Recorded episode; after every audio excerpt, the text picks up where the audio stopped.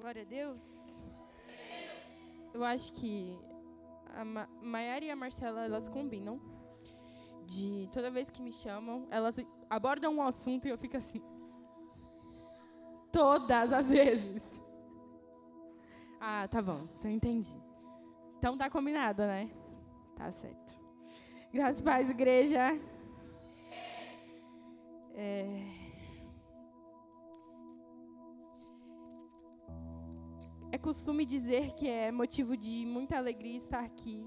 E enquanto eu estava ali embaixo, eu falei para o Espírito Santo: é motivo de muita emoção para mim estar aqui. Toda vez antes de subir o altar, eu me emociono muito. E claro que é junto com uma alegria, junto com a minha emoção, junto com tudo. E eu vejo um cuidado de Deus imenso quando de alguma forma ele testifica aquilo que ele quer falar com a igreja. Porque quando a gente estuda em casa, irmãos, são diversas palavras e a gente talvez tenha um conhecimento daquela palavra ou talvez a gente tenha se aprofundado sobre um certo assunto e a gente vai extrair algo da palavra e a gente ainda muitas das vezes tem dúvida daquilo. E não é errado, porque se a gente tiver convicção carnalmente, é um erro. Agora, quando a gente espera que de nós vem o estudo, o querer aprender, o querer ensinar, e de Deus vem a confirmação, estamos andando no caminho certo. E confesso nessa noite que o Espírito Santo confirmou a palavra nos, no louvor, e no decorrer dessa palavra, é, vamos entender e acredito que vocês já vão até saber qual foi o louvor. Amém? Abram suas Bíblias comigo no livro de João. Eu sou apaixonada por esse livro. Eu marquei tanto, tanto versículo aqui que eu vou falar para vocês. Vamos mergulhar no, no livro de João, capítulo 14, a partir do versículo 1.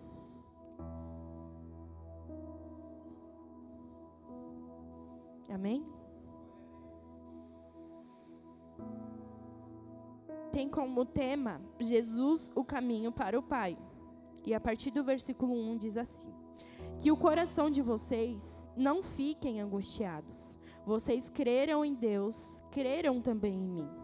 Na casa do meu pai há muitas moradas. Se não fosse assim, eu já lhe teria dito, pois vou preparar um lugar para vocês. E quando eu for preparar um lugar, voltarei e os receberei para mim mesmo, para que onde eu estou, vocês estejam também.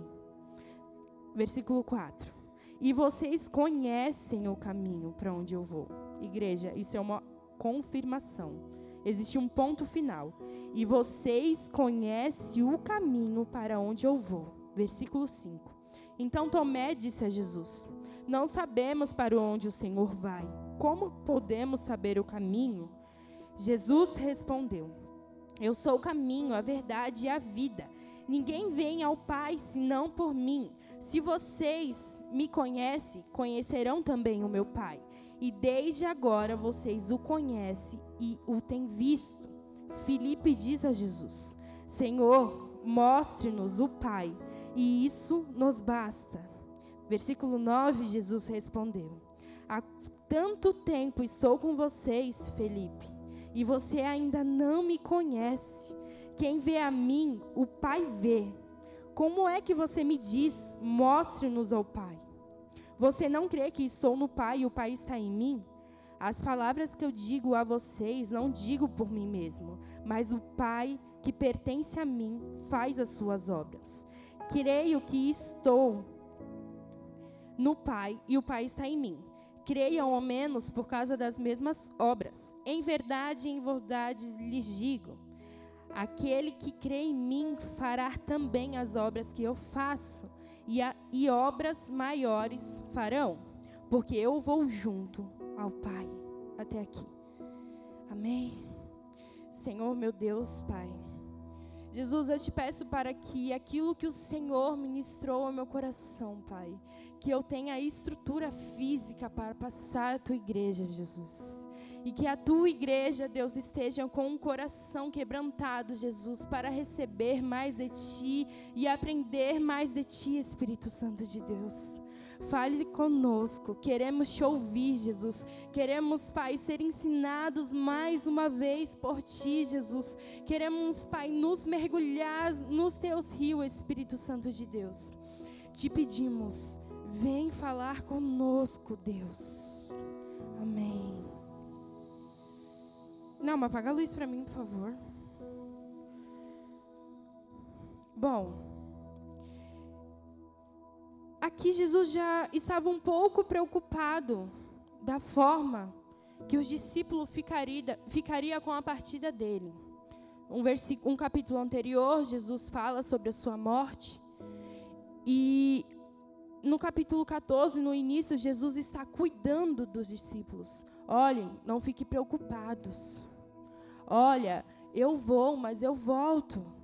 E Jesus tem essa preocupação com os discípulos naquele momento, e Jesus deixa bem claro: não fiquem tristes, não fiquem angustiados. Eu vou para o meu Pai. E Tomé vem. Depois da confirmação de Jesus, de ter falado assim: e vocês conhecem o caminho. Ponto final. Não foi uma pergunta. Jesus tinha convicção do que ele tinha feito todos os dias que esteve com discípulos. Querido, eu entendo da forma que Jesus está falando assim, vocês conhecem o caminho, não é um caminho que vai do Google Maps, vira para a direita, vira para a esquerda, anda para frente, dá ré, não é este caminho. O caminho é a formação do caráter. O caminho é a verdade de Cristo. Vocês conhecem o caminho. Vocês conhecem a minha verdade. Vocês conhecem aquilo que vocês devem fazer. Seguindo disso, seguindo de conhecer a verdade, seguindo de conhecer quem Deus é, quem Jesus é e saber que os três são um, como ele deu exemplo. O Pai está em mim e eu estou no Pai. Jesus, com tanta convicção, falou: Vocês conhecem o caminho. E Tomé tem uma dúvida. E diz: Não sabemos o caminho, Senhor. Como podemos saber o caminho? Sabe quando eu não sou mãe, mas eu sou filha e vi acontecer isso diversas vezes na minha família, tanto na família de fora, quando uma mãe ensina o caminho ao qual o filho deve seguir, uma mãe com um caráter íntegro, um caráter reto, ensina da forma que tem que fazer e como deve agir. E quando o filho completa 18 anos, ela fala: Eu já te ensinei tudo. Você sabe o caminho. Você sabe que é bom, você sabe que é mal, você sabe que é sim, você sabe que é não. Você já sabe o que te faz bem e você já sabe o que te faz mal. Você conhece o caminho. E Tomé perguntou: Como podemos saber o caminho? Não sabemos para onde ir. E aí foi quando Jesus falou: Eu sou o caminho, a verdade e a vida. Lembra que eu disse que o caminho era sobre a formação? O caminho era aquilo que Jesus foi e eles viram, eles contemplaram, eles puderam ver com os próprios olhos, tocar em Jesus de uma forma física. E Tomé, um dos doze não sabia o caminho. Não sabia o caminho. Assim podemos ser nós, vindo na quinta, vindo no domingo, vindo na escola de discípulo, vindo nas orações e não sabemos o caminho, muitas das vezes, ou não queremos seguir o caminho. Tudo bem, Tomé fez a pergunta, Jesus o respondeu: Eu sou o caminho, eu sou a verdade e eu sou a vida. Ou seja, Jesus designou, Jesus queria que da mesma forma que visualmente eles contemplaram Jesus, tivessem entendido tudo isso sobre Jesus. Olha, esse é o caminho. E eu vou, não se preocupe, porque eu já mostrei a verdade para vocês. A verdade sou eu. Vocês puderam ver a verdade em mim. Eu pude ensinar a verdade para vocês. E eu sou a vida. Lembra quando você se encontrava vazia e eu te trouxe vida? Lembra quantos milagres os discípulos contemplaram de, de uma ressurreição mesmo, de alguém que estava preocupado e Jesus chegar e falou assim: Não, apenas dorme. Menina, levante. Contemplaram da vida do Senhor. E Tomé ainda não tinha entendido. E Jesus explicou dessa forma: Eu sou o caminho, a verdade e a vida. Se vocês me conhecerão, também conhecerão meu Pai. E agora vocês conhecem e têm visto. E não sendo suficiente, depois de Jesus, acredito que ele ficou surpreso com a pergunta que Tomé fez: como assim não sabe o caminho? Da mesma forma como uma mãe ensina o caminho, o filho vai para outro e ela fala: como assim ele foi para o outro caminho? Eu ensinei da maneira certa, eu ensinei como deveria, eu fui exemplo. E ele seguiu para outro caminho. E Felipe diz a Jesus: Senhor, mostre-nos o Pai e isso nos basta. Outro entre os doze que não tinha entendido ainda quem era Jesus, que não tinha entendido quem era Jesus, e que o Pai e Jesus eram um só até que viesse o Espírito Santo e fosse o Pai, o Filho e o Espírito Santo em um só. E Felipe teve essa dúvida. E aí Jesus já ficou um pouco mais apavorado com as perguntas que aconteceu e disse: "Como você pede para mim mostrar o Pai? Eu sou o Pai. O Pai está em mim e eu estou no Pai. Se vocês verem a mim, também vê o Pai.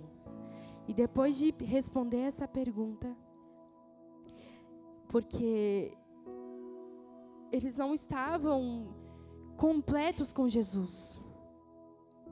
Felipe deu exemplo de que precisava ver o Pai, precisava ver a Deus. E tem sido de costume a gente ter ouvindo, estar ouvindo muito sobre a nossa geração que é uma geração mimimi, que é uma geração Nutella dentro da igreja. E naquela época isso já acontecia.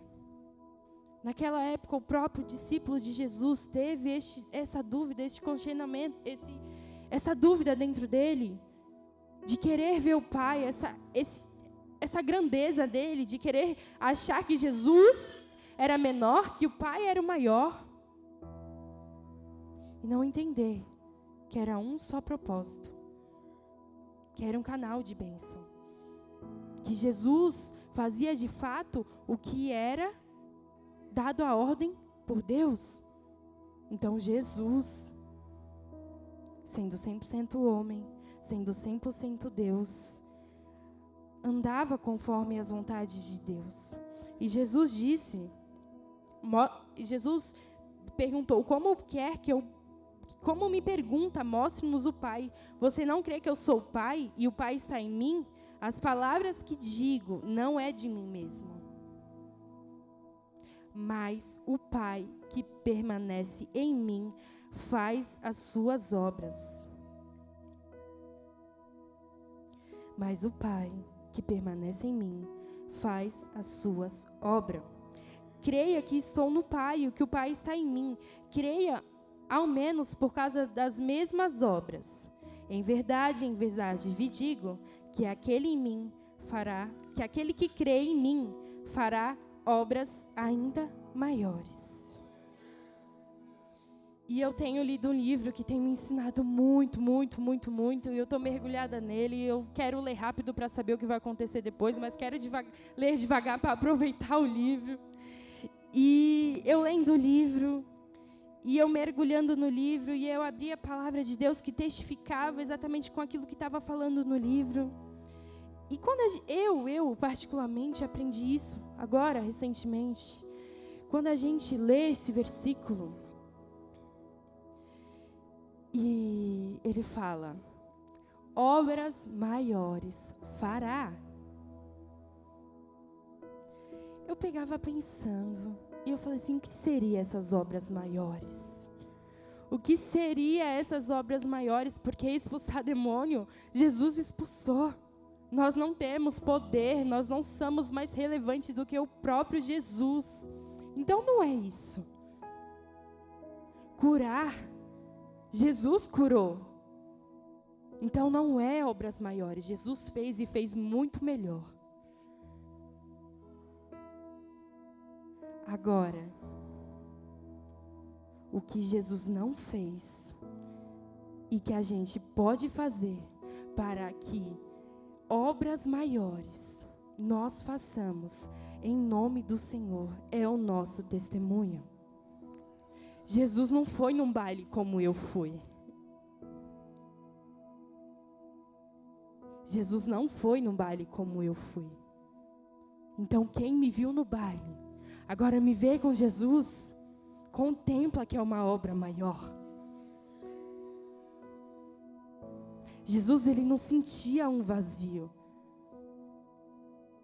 Porque a palavra diz: Eu sou o que sou. Jesus era 100% homem e 100% Deus. Então ele era completo com ele mesmo. Ele não precisava mais de ninguém para que fosse completo. Nós não. Quantos já nos sentiram um vazio que precisava ser preenchido de alguma forma? Trazendo para uma linguagem de hoje, quantos nos já se encontraram em depressão, deprimidos ou com crises emocionais? que precisasse de alguma forma ser preenchido. Jesus não precisava. Jesus não esteve perdido. Ele era o caminho. Nós já esteve perdido.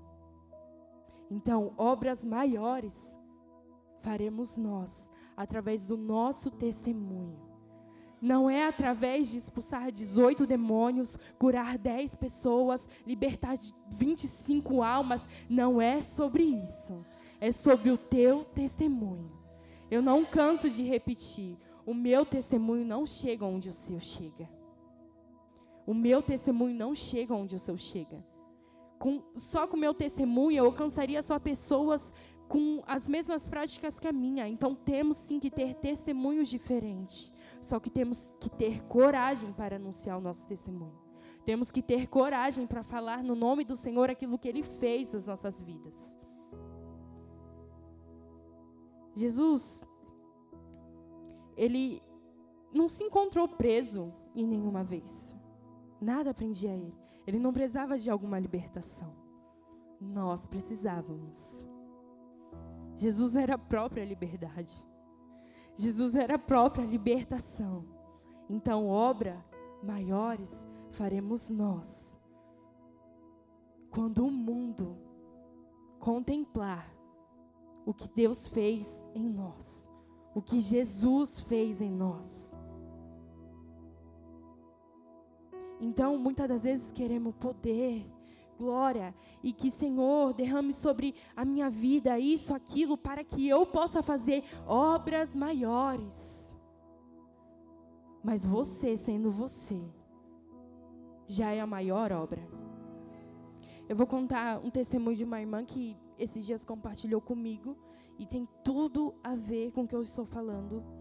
Ela estava desviada e a mãe dela convidou ela para ir para o culto e nesse culto teria batismo. E, e aí ela falou, de tanto encher o saco, ela falou: tudo bem, eu vou. E chegando lá, o Espírito Santo, o convite é do homem, mas o tratar é do Espírito Santo. Por isso, convidem, tá? Os jovens para vir no culto amanhã, não tenham vergonha. Vai ser ele, o Espírito Santo, que vai convencer o coração dele para que ele venha ou não. Glória a Deus. Ou não, se ele resistir. Sim, se o Espírito Santo vencer. E essa irmã foi para o batismo e ela falou assim: Eu até me batizo, morro para mim, vivo para Deus. Se eu contemplar uma grande obra. Aí eu falei, o que, que, que, que você queria ver? Não, eu queria ver um surdo ouvir, um mudo falar, um paralítico andar. Eu queria ver isso, para assim eu me batizar. Resumindo, ela não viu. E o Espírito Santo convenceu ela do batismo. Sabe por quê? Porque a obra maior era a salvação dela e não paralítico andar. Deus não precisa provar nada para ela e nem para ninguém. Ele tem poder sim para fazer um paralítico andar, mas ele estava mais preocupado com a salvação dela do que com a cura do paralítico. Um paralítico ele pode ir para a igreja e amar o Senhor sem nenhum problema. Agora ela que estava perdida, o Espírito Santo estava com ela. E sabe por que obras maiores, através não do que Deus teria que mostrar para ela, um paralítico andar, um cego enxergar, um surdo ouvir. Sabe por que se tornou obras maiores? Porque através da vida dela, ela salvou as filhas dela, a casa dela, as pessoas ao qual ela conhece. E se ela tivesse contemplado o paralítico andar, o surdo ouvir, o cego falar e de nada tivesse adiantado? Aquela pessoa recebeu a cura e quem pediu a cura não recebeu a salvação. Obras maiores, obras maiores está sobre nossa responsabilidade sobre o nosso caráter em Cristo. Sobre o nosso caráter em Cristo. Sobre viver uma vida reta. Porque quem contemplar quem nós éramos, consegue nitidamente ver hoje a nossa diferença. Consegue nitidamente ver hoje a nossa diferença. Então eu tenho uma notícia para te dar. Talvez você não expulsou demônios, talvez você não curou alguém, mas você tem feito obras maiores. Você tem feito obras maiores. Porque você tem sido testemunho. Você tem sido exemplo. Você tem sido alguém que as pessoas olham e falam: Eu vejo Jesus nela. Eu vejo Jesus nela. E Jesus, como eu disse no início, estava tentando acalmar os discípulos que estavam entristecidos e se deparou com duas cenas que trouxe algo sobre ele. Primeiro, Tomé, dizendo que não sabia o caminho, ao qual Jesus esteve todo o tempo mostrando o caminho. Segundo, Felipe, como eu disse, que pediu para ver ao Pai. E Jesus deu um, um leve sermão e em seguida falou sobre obras maiores farão no seu nome aqueles que crerem. E em seguida ele fala: E tudo fará. E tudo o que vocês pedirem em meu nome, isso eu farei, a fim de que o Pai seja glorificado no Filho. Se me pedirem alguma coisa em meu nome, eu farei. Se me pedirem alguma coisa em meu nome, eu farei. Eu já via Jesus como um homem completo. Jesus de fato era completo. Ele tinha Deus e tudo aquilo que o Pai designava para ele, ele fazia com excelência. E a única preocupação de Jesus não era sobre as dores que ele ia sentir, não era sobre quanto tempo ele ficaria sentindo dor ou N perguntas, não era nada sobre isso. Jesus se preocupava com quem nós ficaríamos. Jesus se preocupava se de fato os discípulos entendi, teria entendido e convicção do caminho e da verdade. Essa era a preocupação de Jesus. E como consolo, Jesus acalmou, pediu para que não ficasse triste. Acalmou todos os seus discípulos, respondeu os, os questionamentos daqueles que de fato tiveram coragem de perguntar. em João 15, a partir do versículo 7, Jesus diz: Mas eu lhe digo a verdade. É melhor para vocês que eu vá, porque se eu não for, o consolador não virá para vocês. Eu já achava que Jesus era tudo. E Jesus sendo tudo, sabe o que, que ele falou? Olha, é melhor que eu vá, porque eu tenho alguém melhor para vocês. Eu tenho alguém melhor para vocês. Sabe o que eu entendo com isso?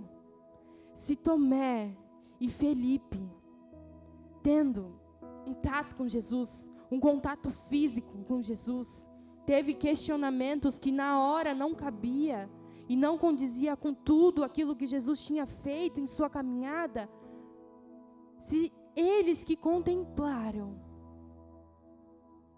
tiveram este questionamento, Jesus olhar para a gente, para eles, e falar assim: olha, é melhor que eu vá, eu tenho algo melhor para vocês. Sabe por quê?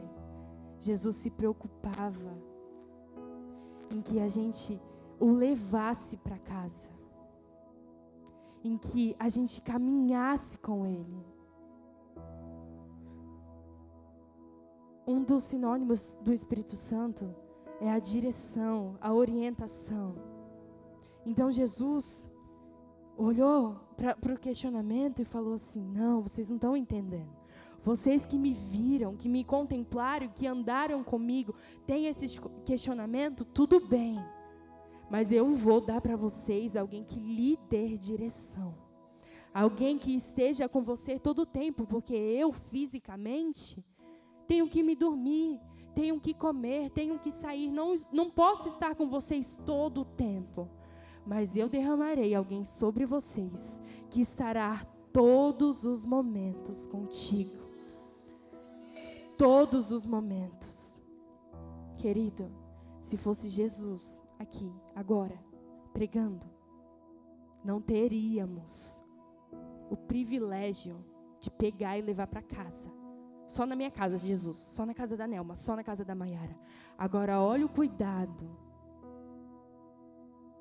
Jesus derramou sobre nós alguém que não somente levamos para casa, mas alguém que convivemos alguém que nos dá direção, alguém que nos dá discernimento, alguém que nos dá consolo. Sim, Jesus fazia tudo isso e muito mais. Não estou falando que Jesus não fazia, mas eu estou falando sobre ter com você em todos os momentos.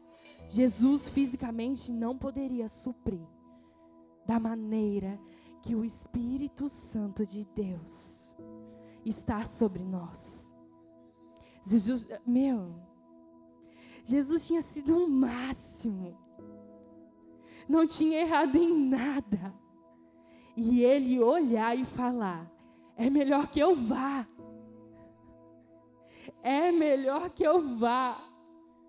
Eu seria uma que, sem dúvidas, falaria: eu não acho que é melhor, não. Porque eu teria, eu contemplei daquele Jesus sendo Ele o que eu poderia imaginar que seria melhor para mim. E Jesus mandou o Espírito Santo de Deus. O Espírito Santo de Deus.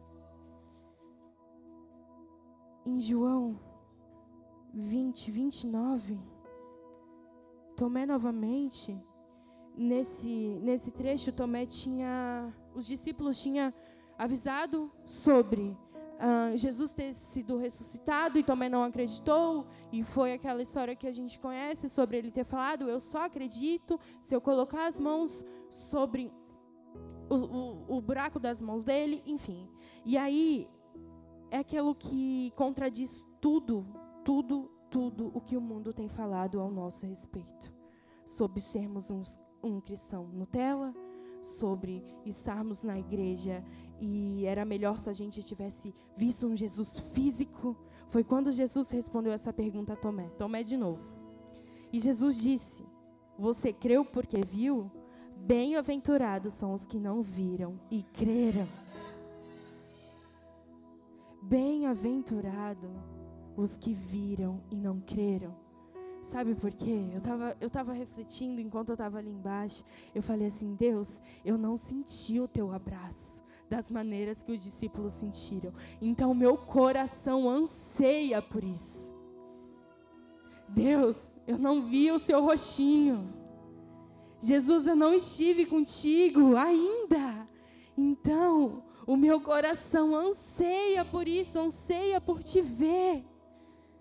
Talvez pelo, pelo fato de não só os discípulos, mas quem pôde contemplar Jesus físico naquela época, talvez para eles não foram tão valoroso.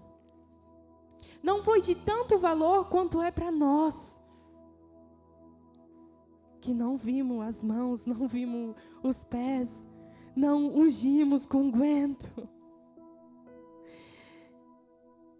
Então, querida, olha o privilégio.